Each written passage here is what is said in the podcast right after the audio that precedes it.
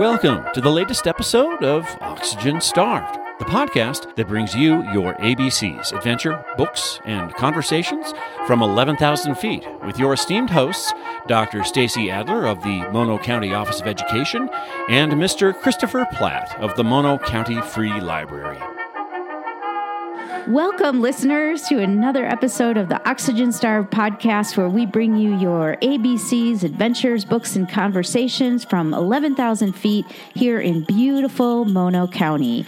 I'm your co host, Stacy, and with me is. Your co host, Christopher. And as always, we have our intrepid producer, Doug. Good morning, Doug. Good morning. Good morning. How you doing? Doing all right. Happy almost Thanksgiving. Yeah, I'm happy to be back in the studio. I know.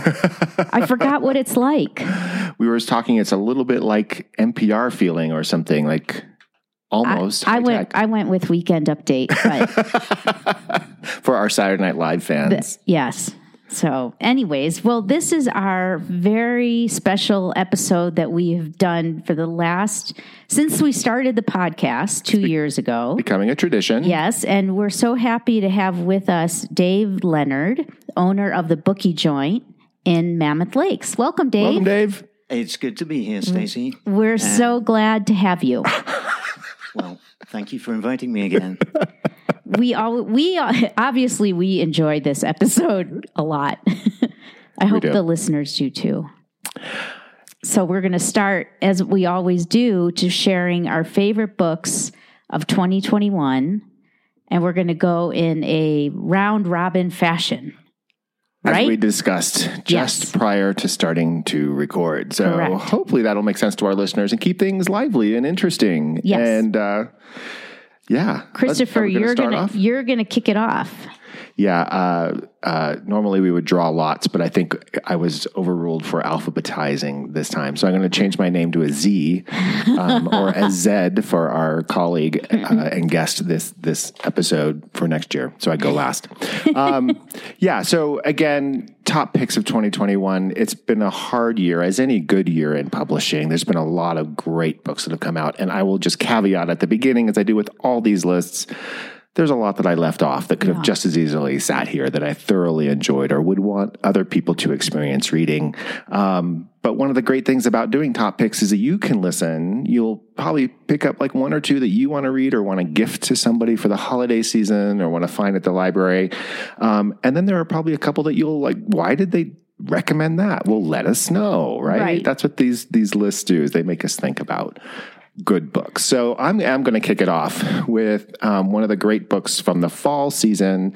You may have heard about this. I've recommended it in the past. It's called The Matrix by Lauren Groff. Just came out this fall. It's a novel as you guys know, I'm a sucker for history and historical fiction, and this is um, a book that is set in medieval time. Mm-hmm. So not is Lauren not only is Lauren Groff a great writer, she's been nominated for the National Book Award in the past.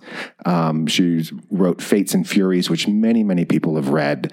Um, you know, but this is her first one set in a historical setting. So I was really excited about that. And I will mention it was also nominated for the National Book Award, which um, just happened. And unfortunately, it didn't win. A great book did Aww. win, but um, this one didn't. But at least she got on the short list. Um, so the story of the book of the Matrix is a very modern one, again set in historical context. She chooses as her protagonist Marie of France, who was a real person who lived in England back in the 12th century. And this was the time of knights and ladies and chivalry and Eleanor of Aquitaine and King uh, Henry II and and their kids, Richard the, Lion, Richard the Lionhearted and King John, which those of us who've read Sir Walter Scott growing up will remember these like colorful, colorful characters. Well, it, they're real people, and this is set in that time.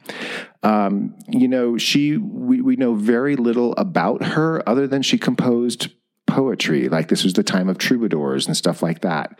Um, and she dedicated some of it to the king. So it's a possibility she was related to him.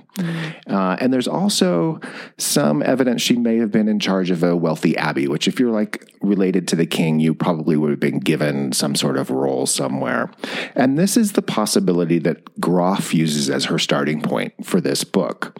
Um, you know, she she sets it up um, saying that you know Marie's sent to run this abbey by Queen Eleanor um, because Eleanor wants her out of her court. She's not womanly enough. She's not feminine enough. You know, Pretty enough. Pretty enough. Get her away. I only want pretty things around me. Um, and so she sends her away to this struggling poor Abby as just a way to get rid of her. Um, but then, you know, Groff sets her story all the way up until Marie's death in her 70s, by which time she has single handedly created one of the wealthiest abbeys in the country, right? Because she was handed a lemon and she was going to make lemonade out of it. And in doing so, she really pushes the boundaries of female empowerment in that old Catholic hierarchy through hard work, some subterfuge in this story, Yeah. and um, these mystical visions that she reports seeing. And mystical visions become a part of this story. Now, because Groff closes Marie off in this abbey setting, there are no male characters in this book. There are references to them, but none of them have voices, which makes it a very female book, right? Which is interesting.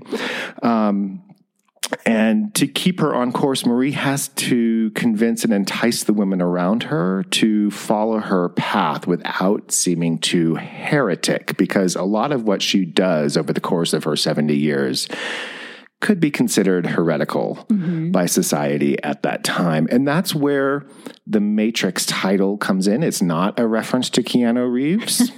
he doesn't appear in this book. Um, I like those movies, but this is very different. You know, the word is derived from mater, which is Latin for mother.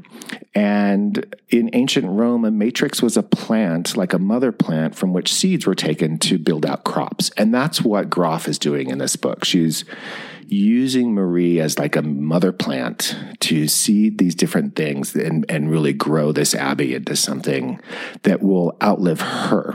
And Right. um, I, again, you know, we chatted a little bit before the podcast. I love this writing. I love Lauren Groff's writing. It's very picaresque. It's, it's, very descriptive. Yeah. There are many sentences in here I would stop and reread because I'm like, wow, I wish I was smart enough to write a sentence like that.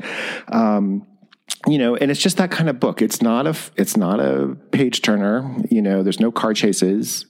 Uh, it's set in medieval times. You know, in an abbey, but it's just exquisitely written, and it does kind of bring up some of these these women's issues in this unique unique setting. So when you I read this book also and I I enjoyed it and you referenced the seed you Mm-hmm. know and that's one of the things that she does to replenish I guess Mm-hmm. this abbey is she grows these orchards Right. that had been dormant and the, the all the nuns in the abbey were starving and she really you know works hard to bring it back to life and make it profitable and um, she's quite a, a a hero yeah, in a sense.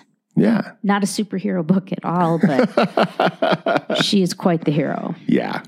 No, was the I, I read this too. I, I liked it too. Um, did the that explanation for the title was that in it? Did I miss it, or you just did some research? I just did some research. There is some she just talk about it in some of her interviews, um, and and some of the reviews, but I I mostly pulled that out because I just thought it was an interesting title for this story. You know, um, so clearly, you know, she wanted us to think in a certain way. But I, I didn't think about. It. I was thinking of she bought she she builds that maze that Yeah. of hedgerows or whatever that people have to walk through, Mm-hmm. which also is a very medieval thing. But yeah, the orchards is another example Yeah. of that. Yeah. It's it was I don't I, I almost gave a spoiler away and I so I'm not going to say what I just almost said, but it's the it's Lauren Groff has quite the vocabulary. It's this is a great book to re- give to a, you know talking about giving Right. books as gifts. This is a great book to give to a high school student who's going to take their SATs because it will force them to learn a lot of new words. and that's a very good thing to have before you take your SATs. It's true. I love that. That's that's a great way to review a book. You're going to learn a lot of new words. You're going to learn a lot of I did. I learn words too. It's great. It's awesome. It made me look up the word matrix. but I would recommend it if, you know, especially as we're, you know, kind of heading into this nesting season, if you want to curl up with a nice cup of tea in a Yeah. window and next to a fire And, and, read a book. decompress. And a li- decompress. you know, yeah. it's a quiet book. yeah. Yeah. So I enjoyed it. So that's my lead pick. Dave, let's go to you. What's your lead pick? Okay. So, um, my first one is Clara and the Sun by Kazuo Ishiguro. And this, this is the novel that I was most looking forward to reading. Um, because he's one of my favorite authors. Right. Maybe my favorite author. I like him a lot. Yeah. Um, nominal, nominal, no, easy for me to say. Nominal, I can't say it. Nominally dystopian science fiction, Right. um, or speculative fiction. Uh, but the genre is not, is kind of in, incidental to, Right. to it. Right. Um, it's more of a vehicle for exploring other themes than technological advancement, which you would think of as probably the main theme of Right. if you if you were to read it. Um, but like all of Ishiguro's novels, it's not really about what it appears to be on the surface. Um, so, did both of you read this book? I did not. I did. And I have my thoughts on it. Okay, I'd be interested to hear. um, but anyway, on the surface, the story is about Clara, an AF, or artificial friend. Um, she's designed to provide companionship to teenagers. Uh, the sun part is that she's solar powered. Right. Uh, so she literally depends on the sun for life and regards it as a benevolent deity, um, which I thought was totally believable. Yeah. Yeah. She begins the novel in a department store window, rather like a puppy, desperately waiting for some needy child to claim her. She's soon picked up by Josie and her mother and taken to a, to a remote house in the country. Josie is a sickly teenager, perhaps terminally so, and in perhaps the most disquieting part of the story is revealed to be one of the lifted, someone genetically improved and provided with greater opportunities uh, for uh, education. Um, and her illness is probably the result of this genetic manipulation. Right. Um, so, why teenagers may require an artificial friend is one of the many disturbing questions uh, that provoke an uncomfortable sense of unease. It's kind of an uneasy sort of Right. uh, novel to read. Uh, we never really know the full story. Ishiguro implies this nightmarish near future world, but doesn't give us many details. And this is because the story is told through Clara's android point of view, which is disconcertingly unlike our own. Uh, Clara's voice is kind of flat and stilted, and she's clearly a machine, but has just enough warmth to make her sympathetic. Yeah. Um, her devotion and selflessness, for instance, are in stark contrast to a lot of the humans in it. Right. Um, she also literally sees the world differently in a series of boxes and panels. It's you know you see it through her eyes. It's it's very interesting. So um, Clara's deceptively simple, almost naive observations can uncover profound truths. Um, there's a part where she's watching uh, a group of teenagers and their very cruel behavior to one another um, and to her. Um, and it's this sort of weird staged interaction that they have. And she concludes that they fear loneliness and that's why they behave as they do. I mean, it's a pretty profound thing Yeah. for a machine to, to figure out. Um, and Ishiguro has- has said, and this is something that crops up in a lot of his novels. Um, the paradox is that you can create quite a lot of emotion when you have a voice that isn't inclined to express emotion. Right. Um, and I don't know if you've read The Remains of the Day or Never Let Me Go, but the same thing happens in that with the Yeah. sort of unreliable narrator um, and and who doesn't express a lot of emotion, but there's a lot of emotion behind it. Right. Um, I will say, I will interject. Never Let Me Go is one of the books I was thinking about constantly throughout reading Clara and the Sun because I was constantly connecting to similar themes in that book and Mm-hmm. comparing how he explores them in the two different novels. So he's the same. He's the author of both both books. Right. So I have a question. May I? Mm-hmm. So, do all of the teenagers in this world do they all get artificial friends, or only some teenagers? not all of them. Okay. I mean, they're expensive for, for a Oh. start. Okay. Um, It's interesting because these days, you know, where we're experiencing so many kids, particularly teenagers, you know, coming through the pandemic and everything, they're so they're so isolated. They've been cut off and you know, that's quite a concept, you know, that for so many of these kids who who don't have friends that this could solve that.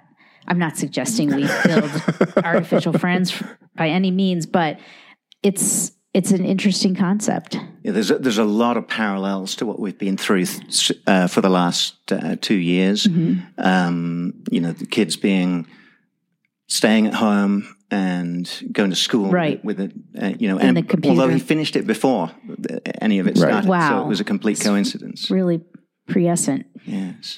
You know, I, I, um, it is interesting that it came out during the pandemic. Mm-hmm. I also couldn't help but think of Philip K. Dick, um, Do Androids Dream of Electric Sheep? Again, really decades old now, the inspiration for Blade Runner, but, you know, artificial intelligence, robots that are almost human, you know, and how human they're allowed to be, you know. Um, again, much less action. but it, it just it, it caused me to think of that book a lot too, which I know a lot of our listeners have probably read. Yes. And I, I never read that book, but I, I um I loved the, the both of the movies. Both of the movies. 'Cause I, I always suspected that Harrison Ford was in fact a replicant. well, we'll let our listeners read those books. So as Oh yeah, well. yeah. books are much better. um, should I continue? Yeah, sure. Um, so uh, Ishiguro drip feeds the little clues as Clara discovers more about what's going on in the world. Um, and so it's a little hard to talk about what actually happens in it without giving it all away. Right. Um, and uh, so, and like all of his novels, it's told told with extreme subtlety and restraint. Um, he's the most subtle author. I, I know. It's just so at one point you'll just, it'll just completely hit you. Right. You know, it's it's this sort of emotional thing that that um, Right. that he's just been kind of drip feeding little little things. Um, it's likely to divide opinion. I would say I recommended uh, Never Let Me Go to one of the book clubs um, a couple of years ago, and half of them hated it, absolutely hated it. So That's one of my favorite novels of all time. It's a That's what a book novel. club is about, yeah. right? And probably made for a good discussion. Yeah. yeah, I think the ones that hated it just didn't get it. To be honest, um, it's uh, sounds. You can you can you can take that bit out. That's that's Well, no, but it sounds like you know it's for the reason you cited earlier. It's not. Um, it also is kind of proto fantasy sci-fi in a way, but not right. It's Right. it's really a liter like this one. It's a literary novel that brings in some aspects of things that just aren't real. right. You know, Yeah. And it's and again, it's just a vehicle for exploring other Mm-hmm. things. And I think a lot of so the things that I I took from it is that it was it's a deeply deeply affecting, poignant novel, um, and quite profound too. Um, and it talks about a lot of lot of his um, the themes that he goes through, what it's like to be human, to be alive, to um, the inevitabi- inevitability of death, and how we face that, Right. and and what we um, how we respond to the innate unfairness of life, of, Right. of being human. right. Um, but it has a lot of joy in it, and celebrates the joy of being alive Right. um, and um, you know the the um, the dignity that's inherent in living a simple life um, Right. honestly. Yeah. I agree with that. It sounds great. I mean, I'm my interest is peaked, and especially because I love reading about kids. Yeah. You know, that's my favorite people to read about. but um, is it set in? You know, where is the setting? Where does it take place? It's somewhere in the in the states. Okay. Right. I, I don't think they ever, ever tell you exactly where No. it is. Yeah. Um, there's a city, there's the countryside. Got it. But it's definitely in the States somewhere. Um, and a lot of the things you, you recognize, and a lot of them are just totally alien. Or, you know, there's some machine that they never explain what it is, but it's pivotal to it. Um, and you just have to kind of go along with it. And I don't know why, but I'm picturing in my head that robot, the red light, green light robot. Oh, no. You know, in the Squid Game, Oh, no. that horrible doll. That that's what the artificial friends look like. So that's why I have to read the book so I can get that image out of my head. Because Yeah. I don't think that's how she's designed. I think she's supposed to look as much like a human as possible. Is she supposed to look like her human that she's a friend with? Mm, no, No. Okay. no. But she's she's just like an android. Um, Cool. all right, Yeah. and that's all that I have to say about it. Well, tell us the n- title and the author again, Dave. Um, the um, author is Kazuo Ishiguro, Okay. And the title is Clara and the Sun. And I will just say, Kazuo Ishiguro is one of my favorite authors as well. I've read just about everything he's read, and I think this is one of the. I waver between this and Never Let Me Go as being my one of my top twos. And he's a great author to listen to when he, he's interviewed. So go on, go online to podcasts or whatever, and listen, to him to talk him. about this book. And his daughter is a successful writer now too. Oh. So yeah, It runs in the family. He won the Nobel Nobel Prize a couple of years before. Oh, Yeah. For, For literature. for literature. Okay. Cool. Well, I'm going to check it out for sure.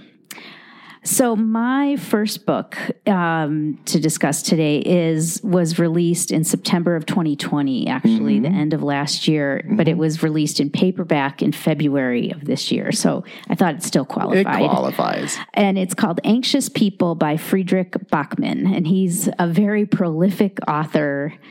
Um, Producer Doug, you read this book? I just like Fredrik Bach. I love him. I've I've read almost all of his books, and they just keep getting better and better. um, Beartown, another book, was like my one of my favorite books of 2020. I just loved it, or 2019. But um, so this book is very different. It does take place in Sweden, which is where all of his books all take place up in that part of the world. Um, and it is about a a robbery gone wrong. And a so there's a failed bank robber. They they are chased out of the bank by the people who work there because they they're not very good at what they do. And they run up to across the street to a real estate open house where there is a real estate agent trying to sell an apartment. and the bank robber runs in, guns blazing, and none of the people in the apartment at the open house at the time take this person seriously at all but they're still trying to put forth their their idea that they're serious. And so there's a lot of humor to this but at the same time there's a lot of pathos and mm-hmm. and you know sadness as you learn about the backstory of not only the bank robber but all the other people that are in the open house at the time. And then they come upon a man who's hiding in the bathroom, who's not didn't, doesn't even know anything was going on. I mean, there's just some absurdity to it, like in all of Backman's books. Right. But yet, it's as you get into it, you see there's a little bit more going on with all of these people. And it was just, it was a joy to read. It was, it was fun. It, I cried. It, I mean, it was all the feels, right? All the feels. Isn't that what they say now? All the feels. Um, and so each each one of the the people in the book in this story, they all have these their issues, right? Some are depressed. One is pr- like imminently going to have a baby, which I thought would happen. It didn't happen. But um, you know, and the couple that are going to have the baby, they're not getting along, and it's like, oh no, that's Oh, no. this is not a good not a good thing. And then there's this elderly lady who has the most um, irreverence to the um, the robber. She's like, I'm so old.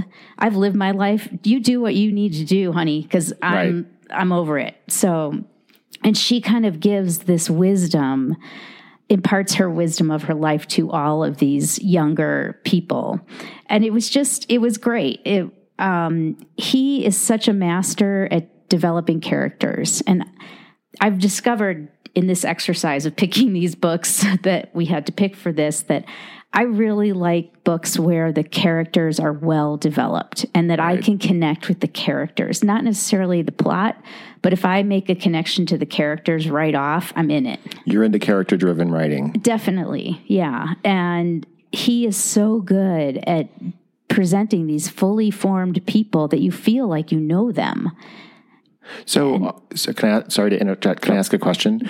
Is it one of those books where each chapter is presented from a different character's point of view? Is that how he does it? Not necessarily. Okay. He kind of folds them all in, you know, as he's, it's almost like how we're going round robin with the books. He kind of goes around the room at each point in time. And then there's a police officer and his son who's a police officer, and they're trying to, f- to get to the bottom of what's going on in this apartment. They've been told there's a bank robber here, there's a robber here. He's, you know, and Right. they're trying to figure out what's going on. So it's their story as well. Right. And he does jump from person to person, but they're also entwined because the whole, pretty much the whole story takes place in this one apartment, you know, with Yeah. or, or on the street below. So there's not a whole lot of places to go. Scenery changes. Um, but it was the ending brings it all together and you know i i loved teaching when i was a, in, teaching fifth grade teaching the book holes by louis sachar because eventually all the characters come together and mesh together and that's kind of what without spoiling anything that's kind of what happens here It happens here. so, but just great. I we always have this conversation. Well, who who's going to play who in the movie? I couldn't help but wonder who is is going to play who in the movie in the for this book. And um, Is there a role for fun. Keanu Reeves? Because there wasn't a role for him in this Matrix. No, there wasn't. Was there? I'm sure. I'm sure we'll we can find some role for him. But loved it. Did you read this book, Dave? I did not read this book, but it's been one of our best selling books this year. Really. Yeah. Yeah. It was. It was really really good. I loved it. I may have to. Yeah, it, you'd enjoy it. It's just got that quirkiness that he has. Well, it's a talent, right? I mean, writing character-driven novels, it's it's uh, when you're crafting a story that involves a group of people. There's a difference between having a crowd and a group, and that group is you do give each person motivation and voice so that you understand why they're part of this conglomerate and Yeah. what their motivations are and how they may affect outcomes, as opposed to you know a couple of characters with voice and the rest is just backfill. Background, you right? know? Yeah, absolutely. And it's a talent. It's Yeah. a talent to be able to do that. and that. he's he's so he's so good at it. So he's having a moment then, right, Dave? I mean, you said this is one of his best selling books this year, or your best selling books this year. Is, And I, I think all of his books have been on the on the bestseller list. yeah, yeah. Every every one that comes out. That's great. Yeah, I just I've just become aware of him in the last two years, but I've I just keep picking up everything that I find that he's written before because I know it's a guarantee enjoyable read. Awesome. So A good pick for this time of year then. yeah, lots of fun. So next, Awesome. So we're back to yeah, you. we're back to me for my next pick. Um, I picked this one's very different from my first one, and it's kind of like why you picked Anxious People. Um, I picked Better Luck Next Time by Julia Claiborne Johnson, um, who I will tell you is a delightful individual. We were very privileged to have her join a Zoom online book club with us over the summer, and she um, is just a treasure and a wit. And we still get to kind of keep in touch, which is also fun. But uh, that's not necessarily why I picked this book. It's actually a really good pick. Um, Better Luck Next Time came out early in 2021. It was in January.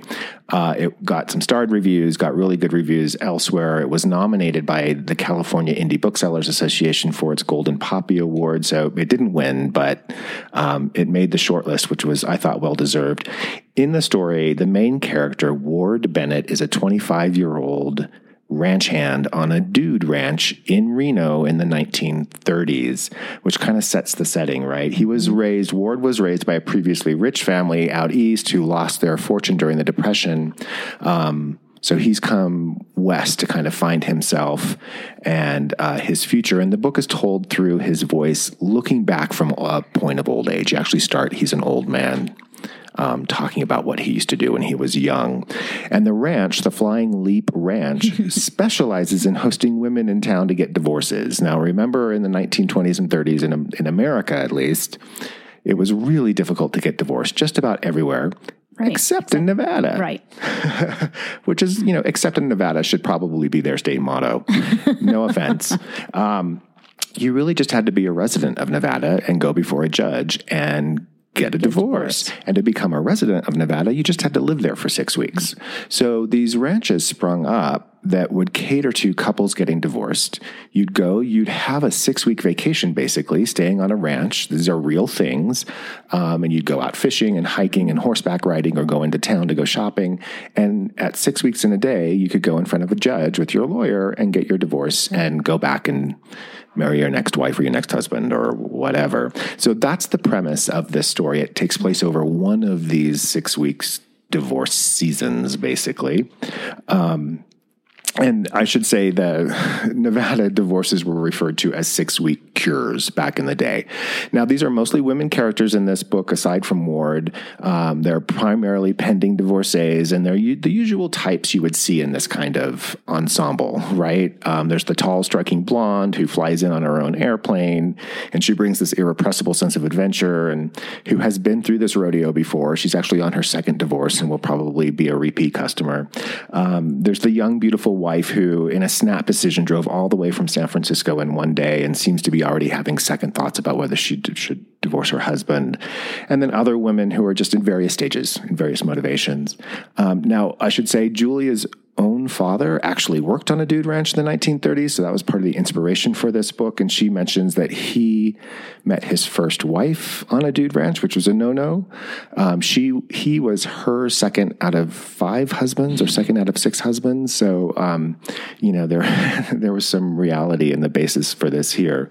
Um, you know, when I read before meeting her, I read interviews with with the author, and one of the interviewers asked, "What do you want readers to get out of this novel?" Novel. And it's a fun, fun novel. It's not a heavy novel at all.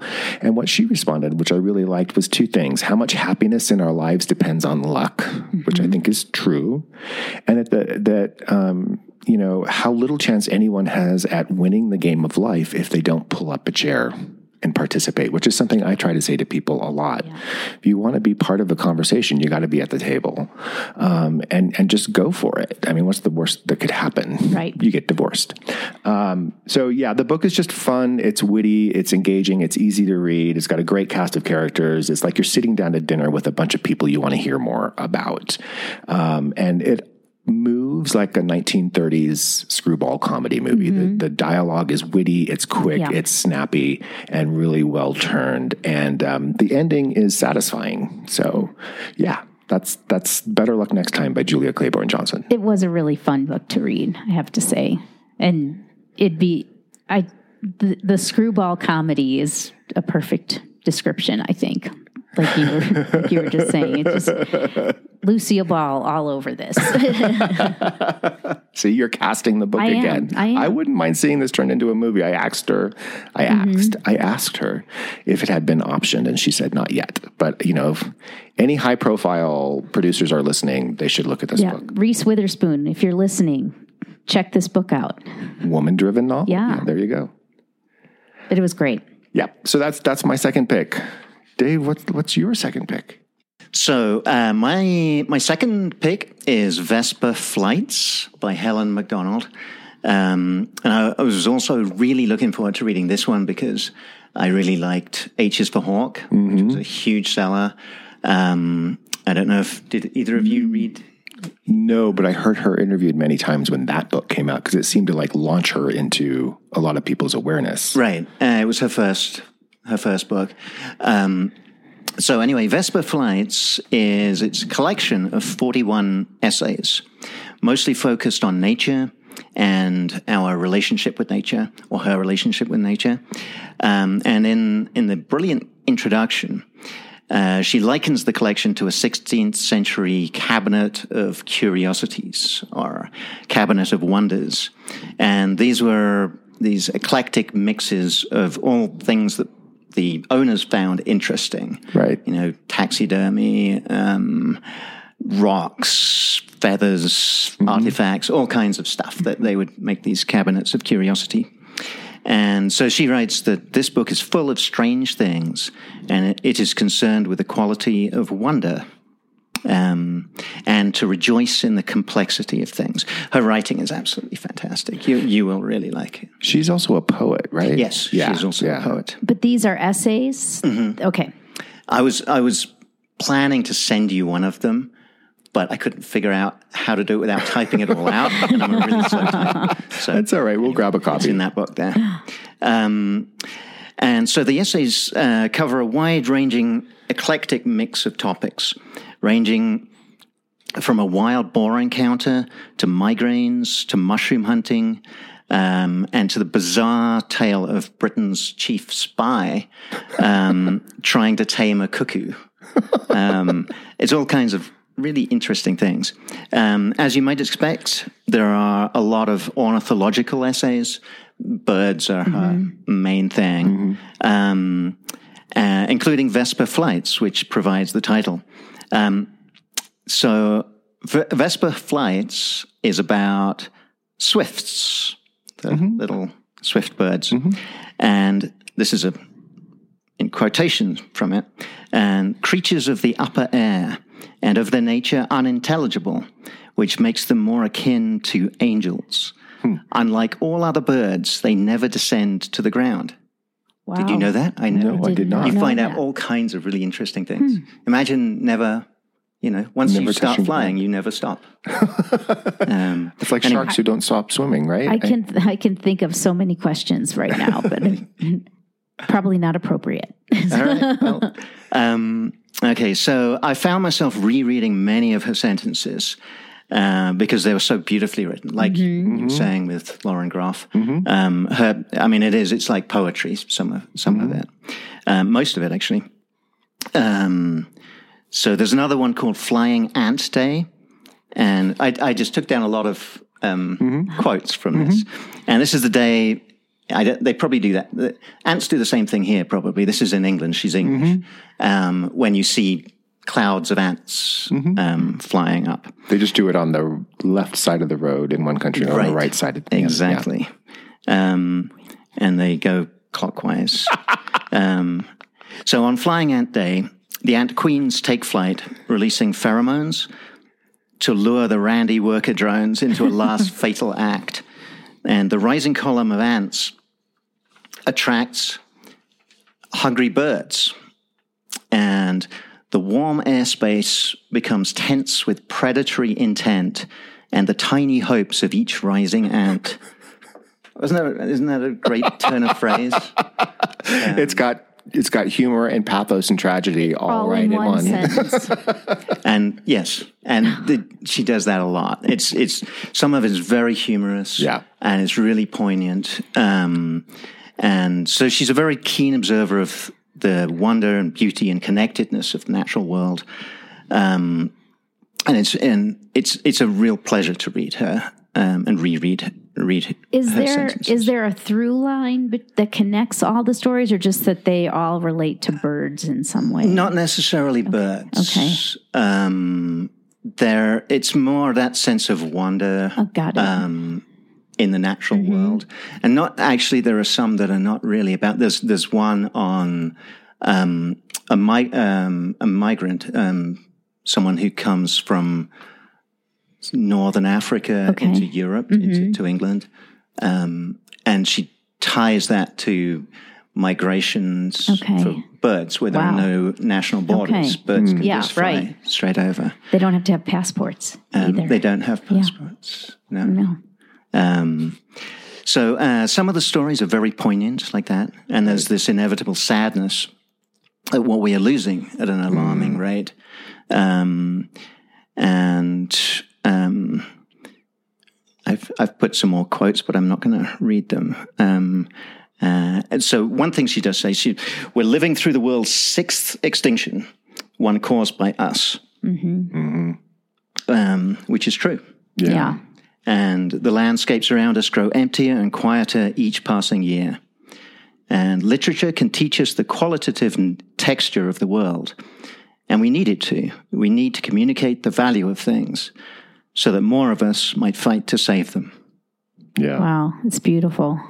She seems to be very akin to um, Barbara King Sol- Solver, you know, who in all of her fiction Mm-hmm. is very, you know, into the climate change. You know, I mean, that's kind of like her theme, right? Brings Through all of her books. Brings the natural world into her stories. exactly. Well, you know, it sounds to me, Dave, like this would be a book that would appeal to a lot of us who live in the Eastern Sierra because we live here for a reason, and part of it is to be inspired and awed by by nature. Mm-hmm. Nature. It also seems like she's part of this. I don't. Want, I don't want to say it's a growing group of writers or a growing genre, but certainly one that's become more visible in recent years, along with like Robert Macfarlane and Merlin Sheldrake and others who write about these natural things in the in the context of you know the impacts that humans have on it and Right. why we should really understand them better and be more just in awe of what nature has to offer. I've, I've noticed that with um, David Attenborough's series as well. Yeah. He, he becomes more and more um, concerned with that side of it. yeah. Um, and I think I've seen all of his. I, I really like And, Yeah. and we all should be concerned Yes. because I mean, just like this author says, it's we're we're creating this, Mm-hmm. and only we can stop it. Uh, Well, and probably a lot of it we don't even aren't aware of until someone like this brings it to our attention, right? Right. I mean, who really stops to think about the rising column of little flying ants Ants, trying to right. start new colonies and the birds that would naturally go after them? It's not something that crosses your mind every day. And she presents it in a way that is provoking, mm-hmm. thought provoking. yeah, for sure. I think I think you'll really, really like that. Awesome. It's a sort of book you can dip into as well because Right. there's lots of little essays. So Yeah. you could read one every night mm-hmm. before before you sleep. and then you're awake all night concerned about mm. what yeah well my next book couldn't be more different Good. than either one What will it keep us awake at night? no Okay. not at all so this we've talked about this one on the podcast before malibu rising by taylor jenkins reid came out published on june 1st 2021 i bought it that day I remember. I love her. I love her books. Um, so this takes place in basic, basically in August of 1983. I'm not going to tell you how old I was then because it'll age me. Um, and the Riva family, which is um, four siblings, who are all have a three of whom have a variety of fame and notoriety. They throw a big party every year, and it's like a famous party, and paparazzi come, and it's this huge party in Malibu. Um, but the story shifts back and forth between the siblings' history and how they came to be and then and then the party that that's taking place on this day. So about two-thirds of the book goes back and forth in time and then the last third is about the party taking place. And um you know, I I love this book because I lived in Santa Monica and spent a lot of time in Malibu in the late 80s and so I kind of knew where she was talking about and when she would take them to certain places. So that was that was kind of fun to be able to really picture that. And what unites the four siblings is surfing. You know they grew up in Malibu so they all they all surf. And I heard an interview with Taylor Jenkins Reid, who who is so much younger than I thought she was. I was Right. shocked. I called you, Christopher. I thought she was like in her 60s or she's like 12 but she's really she's just such a good author um, but she, she does such a good job of providing the the context and the description of the the surf and and the act of surfing Right. and considering she is not a, has never surfed in her entire life I, I don't know. She must have interviewed a ton of surfers and, you know, to really get that immersed experience.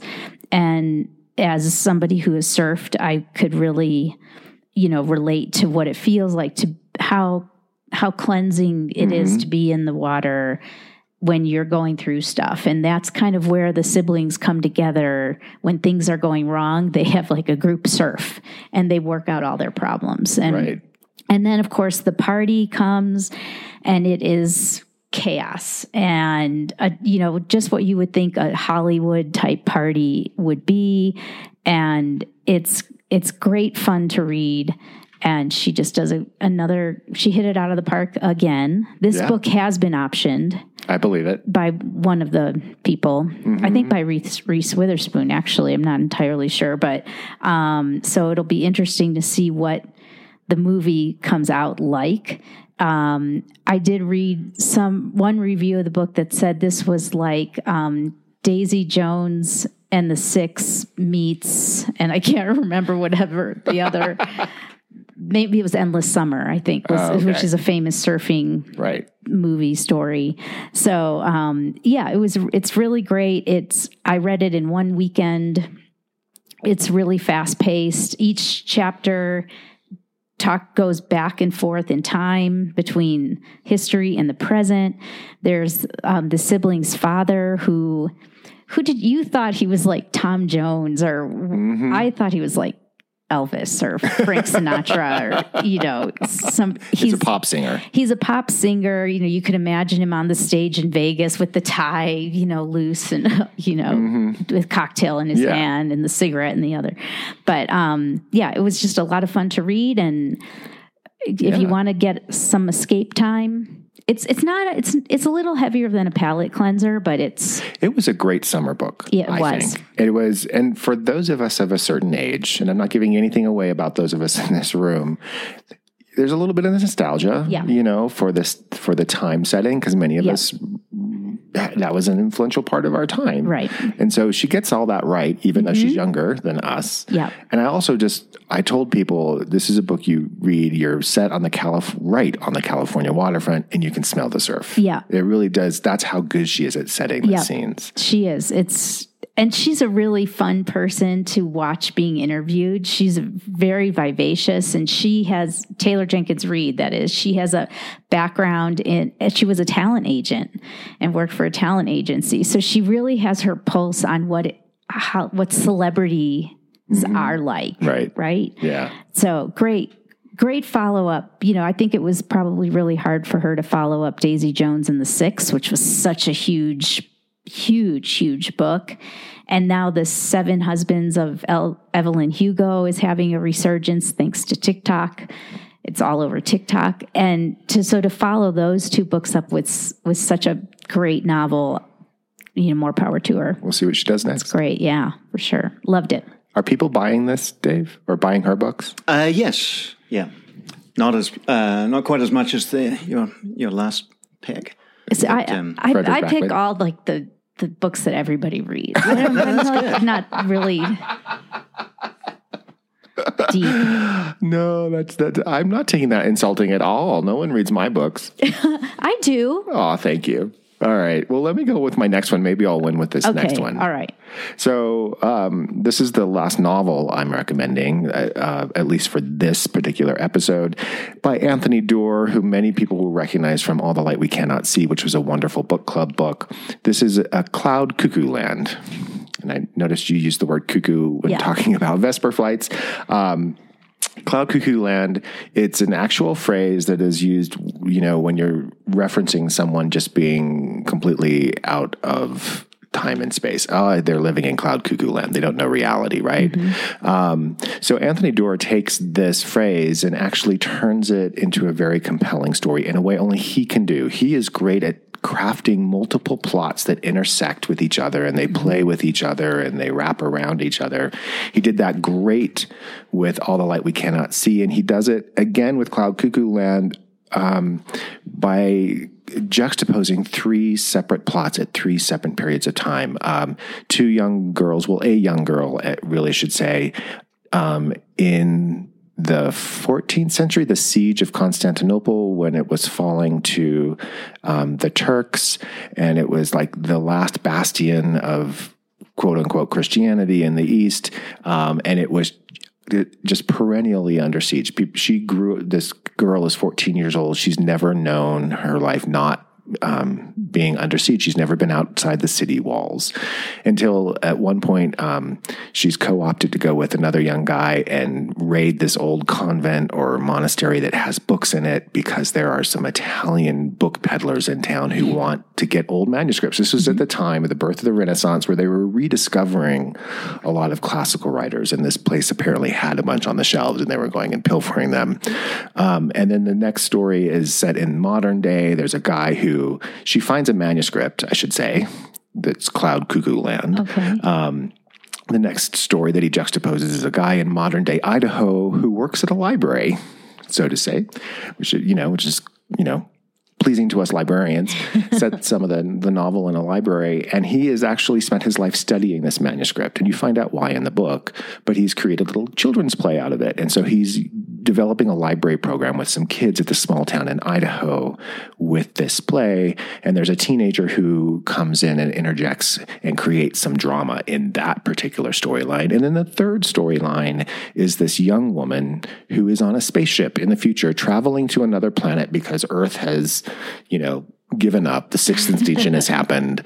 They need to go repopulate another another planet somewhere. And so it's a very long journey and all of Earth's knowledge has been put into a computer, artificial intelligence again, mm-hmm. and created this virtual library. And this young girl who has never set foot outside of this spaceship, not unlike the young girl in 13th century Constantinople has never set foot outside of town, um, spends her time in the library of the spaceship and she discovers this manuscript. I'm not going to tell you more about the manuscript there because that's part of the plot. Right. But I will tell you this is a very unlikely thing. You're, I'm describing it to people and you're going, huh? But he makes it work and he does it in a very powerful, compelling, emotional way. Parts of the book are really joyous, parts of the book are really compelling. Um, and all the way through, it makes you think. And all the way through, you're like, how does he get these stories to intersect in really unique do ways. You, do you find out at the end how they all come you, together? You kind of do. You get the you get the through line okay. at the end. And he's one of those authors. We've talked about other authors like this mm-hmm. who he writes in short chapters. This is how you can get get away with three different right. storylines happening right. in yeah. your mind. So you're constantly moving, and the chapters pick up pace towards the end. So you're you are racing to the end of this book um, as he is dragging you to mm-hmm. it. So, um, and at the, you know at the end, it's a very satisfying ending. It's it's it's thought provoking. It's not what you expect, um, and it's hard to describe it without giving away the plot. So mm-hmm. I'm not mm-hmm. going to do that. I will tell you, he de- dedicates the book at the beginning to all the librarians who have Aww. ever been and all the librarians who ever will be, or something like that. Which, of course, Yay. won him the hearts of every librarian in North America. Of course, so he's been on the the conference circuit plugging this book. But like Lauren Groff's book, this has been a book that has gotten like just rave reviews right and left, and a lot of people are talking about it. And he's a great author to go and listen to him talk about it. Was this nominated for a National Book Award? Was this on the same short list? It was. Thank you for reminding me. It was on the same short list That's that Lauren Groff was on, and, and he yeah. didn't win, but he was again was um, he was in good company. Our yeah. books never win. but they're in good company, right? Yes, yes. But this is Anthony Doerr. I think it will be another great book club book, like mm-hmm. All the mm-hmm. Light We Cannot See, just because it's very well crafted and beautifully written, and it makes you think for a long time afterwards. It's Cloud Cuckoo Land, and it's just out. We have copies at the library, and I'm sure every bookstore has a copy as yeah. well. It's also, if you're thinking of gifting good, thick books to friends this holiday season, it's probably a good inch and a half thick Oh. it's so a big you, one. It's a big one. You get yeah. to spend some time with this one. Can build your biceps and when build your biceps with it. Yeah, exactly. Yeah. It's a good long listen. Mm-hmm. Yeah, if yeah. you're listening to it, okay. or you know, it's a multiple cups of hot chocolate book. Sounds great. What's your next one, Dave? Okay, um, my next one is something, com- and now for something completely different. um, this uh, this is Project Hail Mary by Andy Weir. Um, I know it sounds like a Catholic school term paper, but it's actually. Um, have you read that one? Have you read it? No, I have not. We have, One of our guests has recommended it. in the Yeah. past, so we're a little familiar with it. Yeah. So it's um, what you would call hard sci-fi, um, and it's his third published novel. Um, and I would say um, a lot uh, better than his second one, Artemis, which was disappointing. Did you read? Artemis. It was. It, I thought it was pretty disappointing, um, but this one is is a return to form. Anyone who liked The Martian would like. I love this, that I movie. The movie was great love the movie. The movie was, was really good, and this will be a movie. This uh, This is going to be a about, movie. Okay. It's already optioned, and um, I could tell you who's playing the main character, but I don't. I don't like to do that because you always think of the actor when Right. you, when you. But it's already it's going to be made. That's awesome. Um, and so, anyway, uh, fans of The Martian will find a lot of it familiar. Um, once again, a lone astronaut battles impossible odds in a terrifying fight for survival in space. Uh, this time, however, the mission is far grander um, and the stakes are much higher. Um, it's existential. Um, the states. Sounds very thought provoking.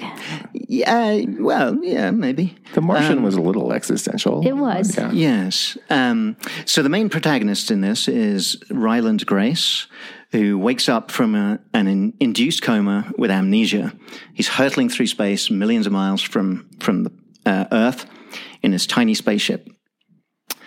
So he has to find out in pretty short order who he, he is. He doesn't know who he is, um, what he's doing there, uh, where he is, and why there are a couple of dead bodies in close proximity to him. Oh, what a great setup. Um, yeah, so that's like that's- the first page uh, starts off. Um, and we learn through a series of flashbacks, um, kind of like Memento. Did you see that? Mhm. I love that movie. Yeah. Uh, it's a brilliant movie. Um, that he's in this last ditch, desperate attempt to save mankind from an imminent extinction event. Hence, Project Hail Mary. Interesting. Got it. Love it. So um, Andy Weir uh, ratchets up the tension by throwing a succession of ridiculously difficult and dangerous problems um, at Ryland, who has only his wits and his expertise and a pretty good sense of humor to aid him. Um, he uh, is quite similar to Mark Watney in The Martian um, f- uh, for a lot of those reasons. Um, but, um, you know, his incredible aptitude for problem solving under intense pressure. Um, but unlike him, he's more of a, an everyman and almost thrown in to this extreme dilemma almost by accident. Um, I won't give it away by like telling you why I'm saying that. Um, and then partway through this, the book, um, it takes this left turn in a different sort of direction. Um, again, I won't tell you what it is. It's part of it. Um, so uh, you shouldn't worry if you're a, a big fan of particle physics, because this is sci-fi heavy on the sci. Yeah. Um, Andy Weir is a big science nerd, and he makes the science part credible, um, at least to someone like myself who knows nothing about subatomic Right. physics Yeah. um, or astrobiology. um, but um, He gets the details right. y- yes, I think s- it Yeah. seems like he does. And do you do you feel like you're going down like into a sinkhole when he gets to the physics part? Um, I skimmed a little bit of it. Okay. All right. I was a bit skimmy on that. Got it. Um, okay. But uh, y- I suspect that most people will read it for the relentless edge of your seat tension, the n- pl- numerous plot twists. Um, it's definitely a page turner. Um, Awesome. There's humor, likable characters, and it's uh, ultimately quite moving. Um, it's a story of resilience, ingenuity, um, and the power of friendship. Oh, interesting. This believe is it on my short list Is to it? read. Yeah, and the only thing that's been keeping me from is the I'm afraid of it's going to be so sciency that it's going to lose me. But now I think I'm going to go for it. It's not, you, you know, you can you can kind of speed read a little bit. Okay. Yeah. Okay. Good. yeah. And maybe learn something. I love The Martian, the book and the movie. Yeah. So I That's didn't great. read his second book, but yeah, I want to read this one. For Yeah, sure. the second one was. I'll skip it. Yeah, Sorry, Andy, if you're listening. it was okay, and that's going to be a movie too. Actually, Oh, really? Yeah. Wow. It might be a better movie than the the book. That's hard to do. That is hard to do. Yeah. That's great. Okay, so my next book, another, it's on the bestseller list right now. I just finished it. It's called Apples Never Fall.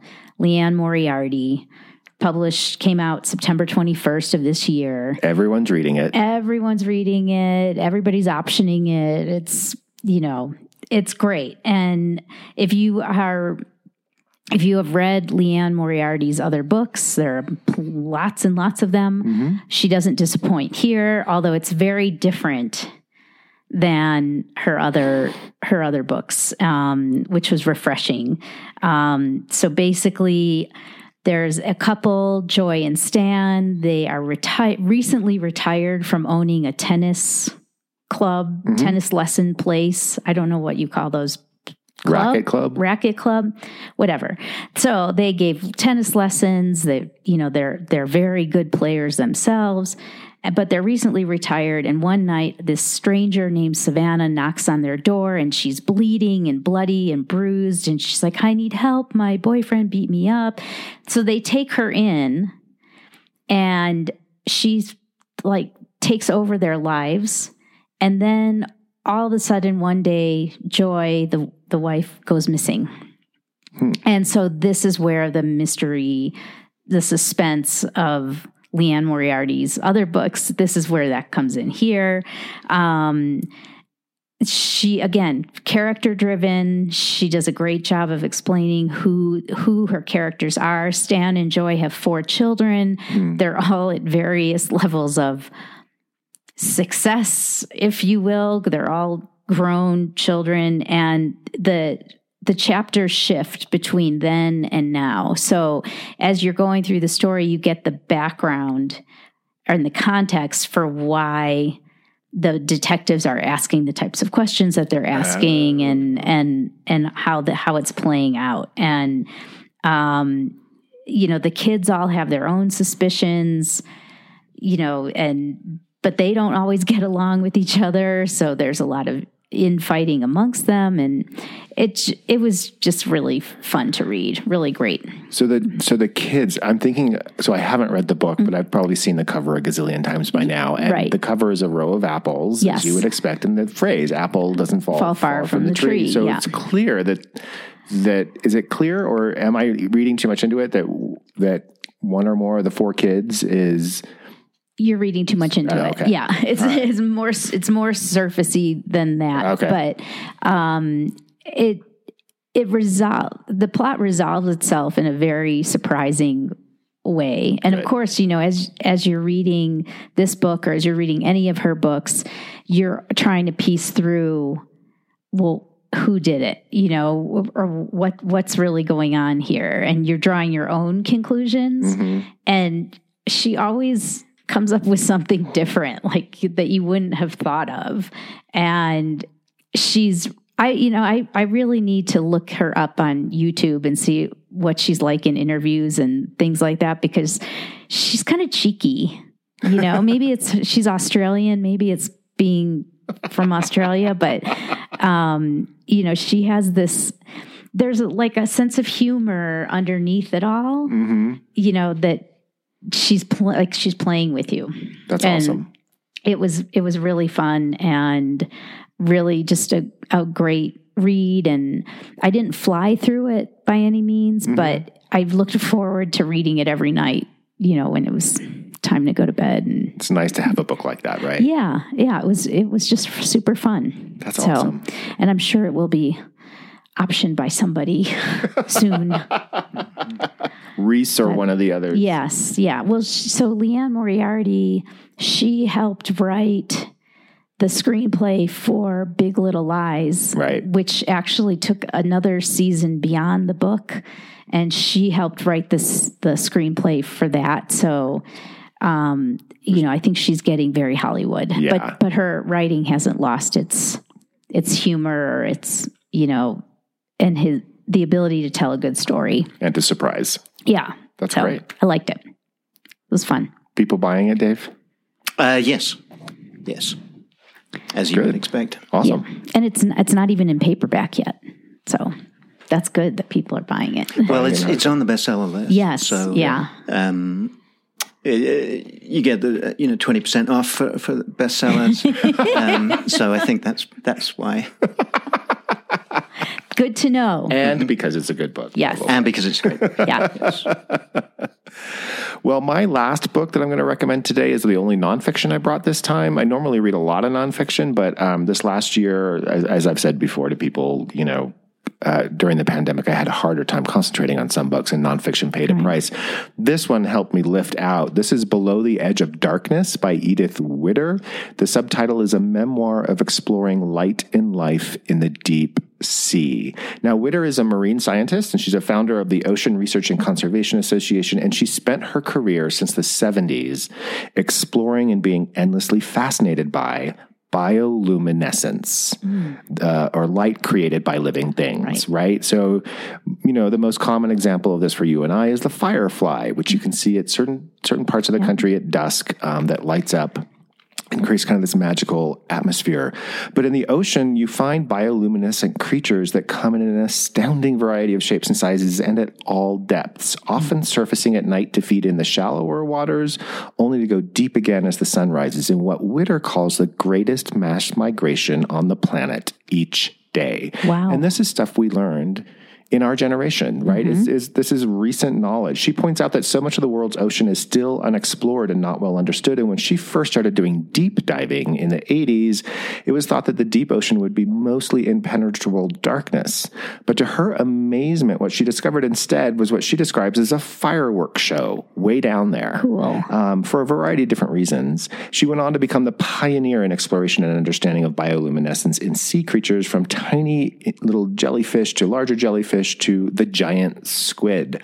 She's a great raconteur in this memoir. She's good at storytelling. She catches you at the beginning with a heart stopping account of going deep in a single person submersible, only to discover there's this distinct noise that wasn't supposed to be there, and it turns out to be a leak. And she has to get back up to the mm-hmm. top. So I won't give any more detail than that, other than that she puts you on the edge of your seat right at the beginning. She then also backtracks a little bit to when she was younger. She had an accident and illness that actually left her blind temporarily for a period of time. And that kind of opened up her fascination with sight and what sight means and light and darkness. Um, you know, so it kind of sets the stage for what she did in her career. Now, what comes out of this book for me, apart from just the fascinating descriptions of discovering new bioluminescent creatures all over the world's oceans, is that her own sheer joy and utter fascination with her topic has clearly not faded over the decades of work she's been doing this. She never ceases to be amazed at what she sees, and she wraps that amazement around you so you get to experience it too. Her enthusiasm and fondness um, kind of reminds me of Mary Roach, who we just talked about with Fuzz, when nature breaks Yeah. the law. Mary Roach is great with footnotes that have funny little anecdotes in them, Right. and she kind of keeps you chuckling through. Yeah. Well, Edith does similar, Mm-hmm. not quite you know to the same extent of belly laughs, but um, it just kind of brings you, it kind of makes it approachable. It's a science topic, right? And she makes it approachable to you. So it makes it very readable. It also is really just an inspiring read. It, this is one of the reasons we chose to go to Monterey last week and visit the Monterey Bay Aquarium because they have that jellyfish exhibit Yeah. and you get to learn all about this just sitting and watching little glow in the dark jellyfish. It was, it's just amazing. So, um, I will also mention part of the book is she is the first person to capture on video a live giant squid at depth. These are those big giant creatures that live way down in the Yeah. darkness. Turns out there's a lot of giant creatures that live way down in the darkness that I learned about in this book. um, so I really don't want to go, you know, gallivanting around the ocean floor anytime soon. But she was the first one to capture giant squid on Wow. camera. Previously, people had only ever seen dead versions as they come, they float to the top of, And of the uh, water. The giant squid bioluminescent? They have a degree themselves. Yeah, there's this is a surprising thing. There are Wow. there are two different kinds of bioluminescence. There's um, the kind that is generated by the creature themselves to help see or to see each other or to find like glow in the dark jellyfish.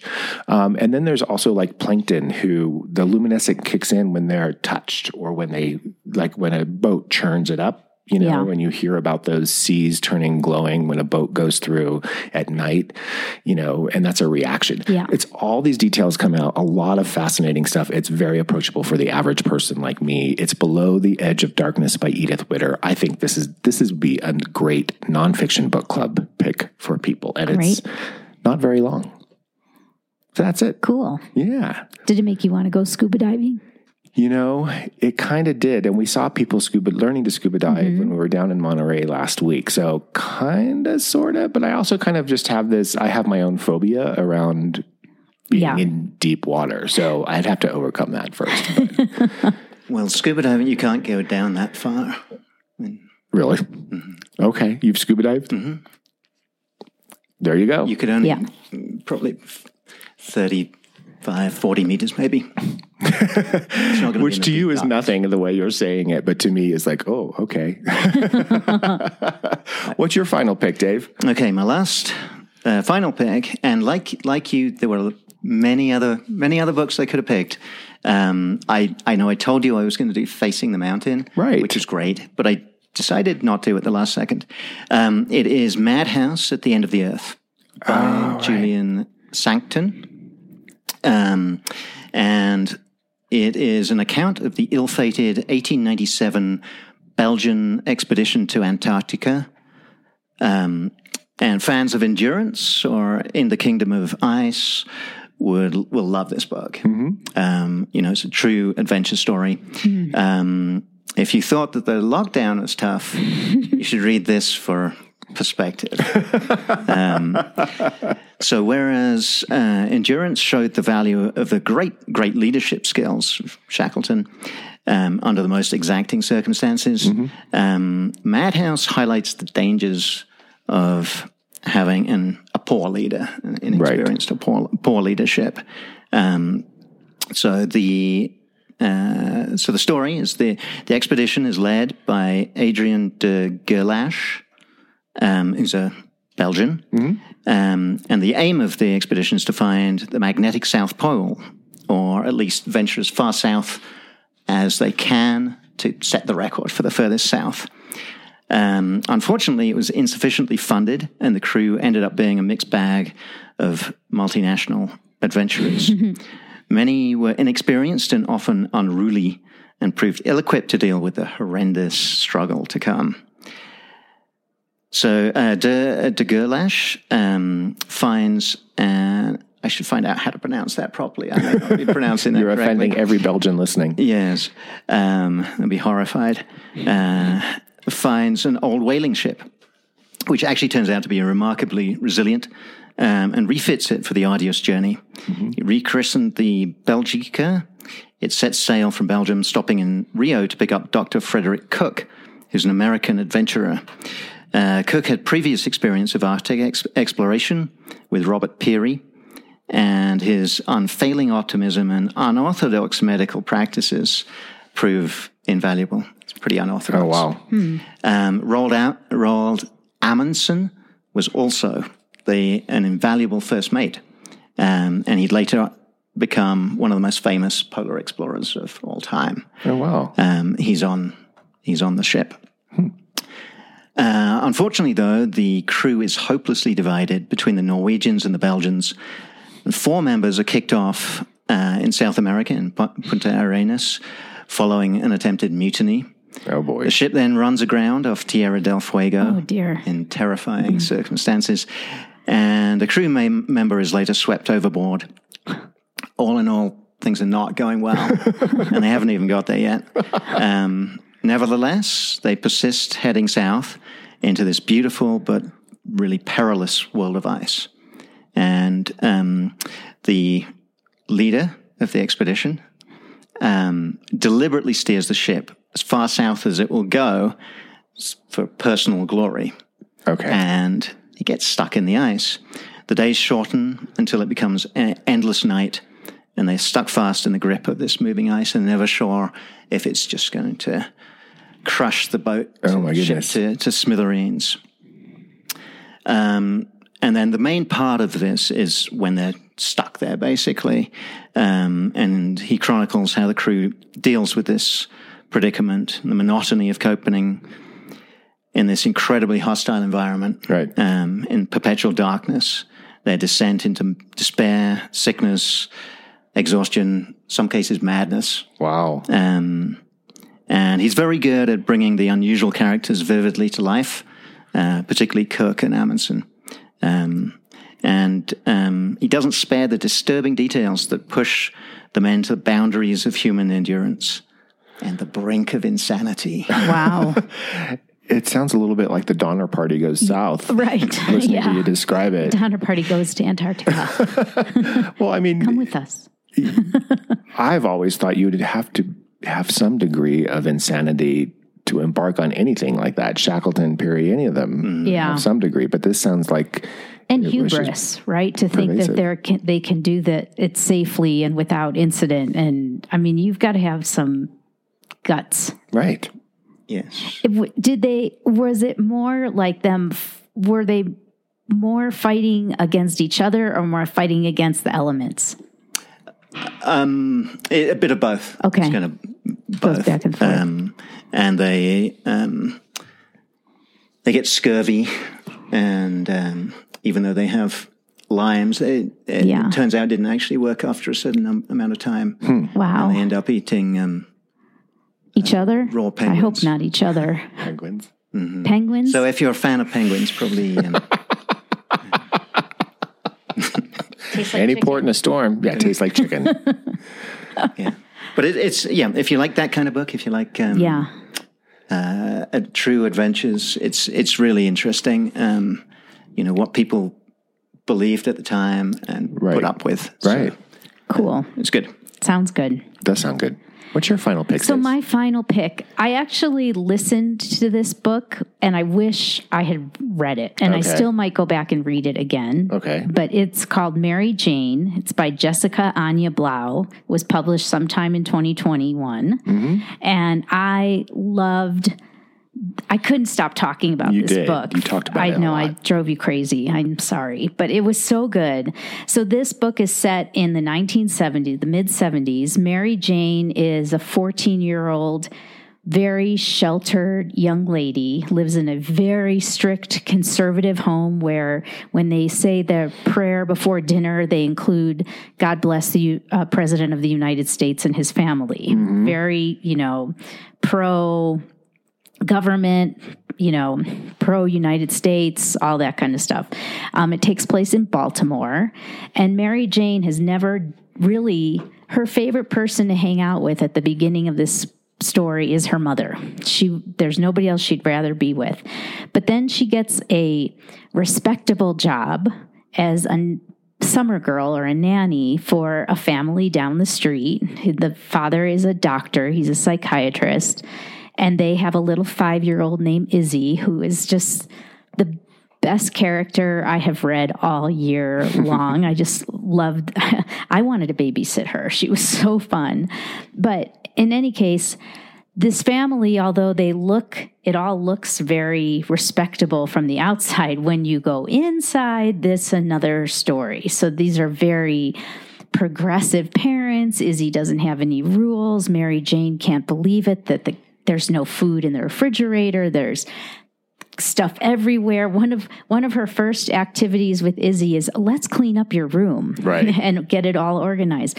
Well, a week after she starts, the doctor pulls her aside and says, I have a client that's coming to live with me. That's why we need you here this summer.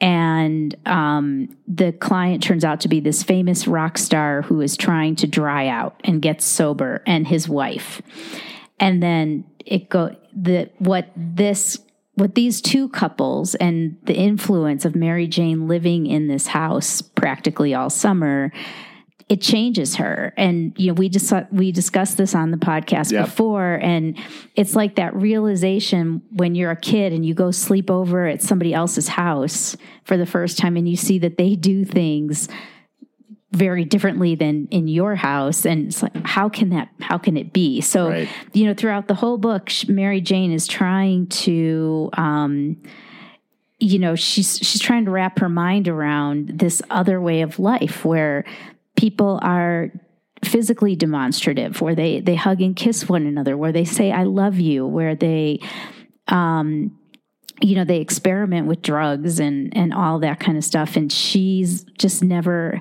even the music Right. so this is a rock and roll star. She's never heard this guy's music before because all her parents listen to are Broadway show tunes. That's all she knows. And so it's it's just a great coming of age story.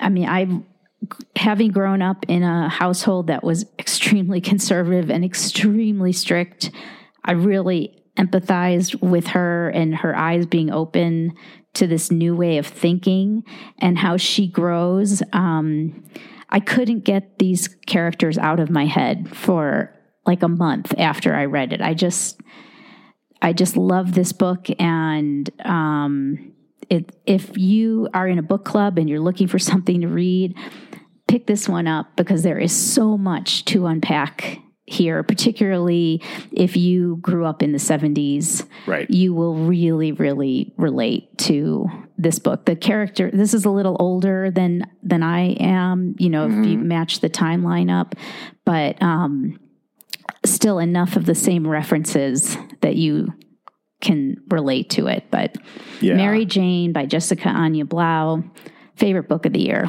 I, I liked it too after you recommended it to me, and it Yeah. really is a it's a it's an inflection point in this young person's life, right? That's what coming of age means, right? Yeah. And it's discovery, and it's going to affect her and how she grows Absolutely. going forward. And I love that she said it at that time, right? That was Mm-hmm. you know the Nixon era was ending, and there's all that controversy. There was also this whole you know hippie movement is morphed Yep. into this progressive kind of there's a alternate lifestyles and all that kind of stuff. We're really beginning to hit the zeitgeist at that time. So she she picked the right time period to set the story in. I thought. I thought so too. I mean, it just made the whole story so much richer, you know, because of all the all the kind of extraneous conflict that was going on.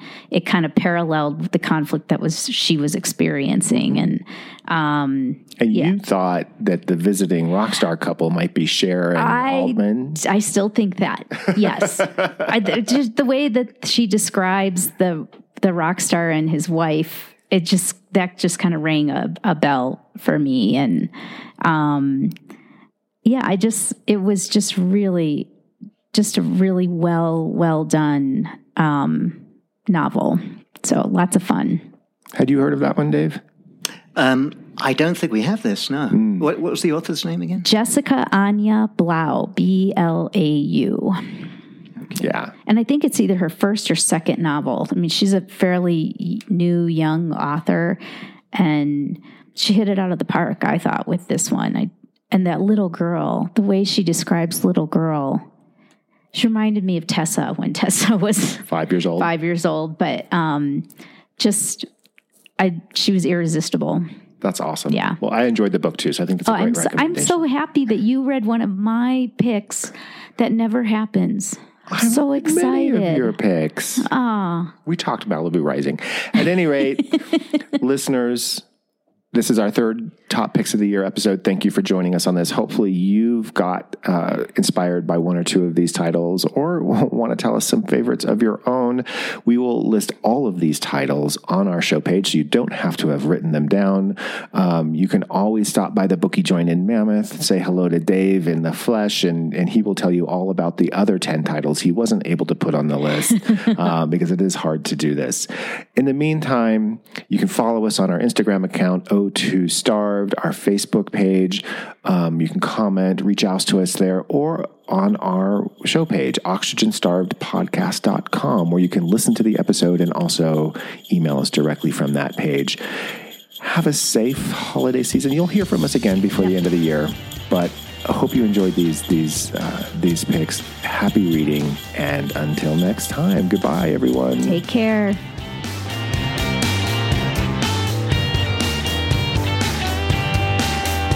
Thanks for joining us here for Oxygen Star. Our outro music, Iron Bacon, is composed and performed by Kevin MacLeod in Incompetech.com, Creative Commons by Attribution 3.0 license.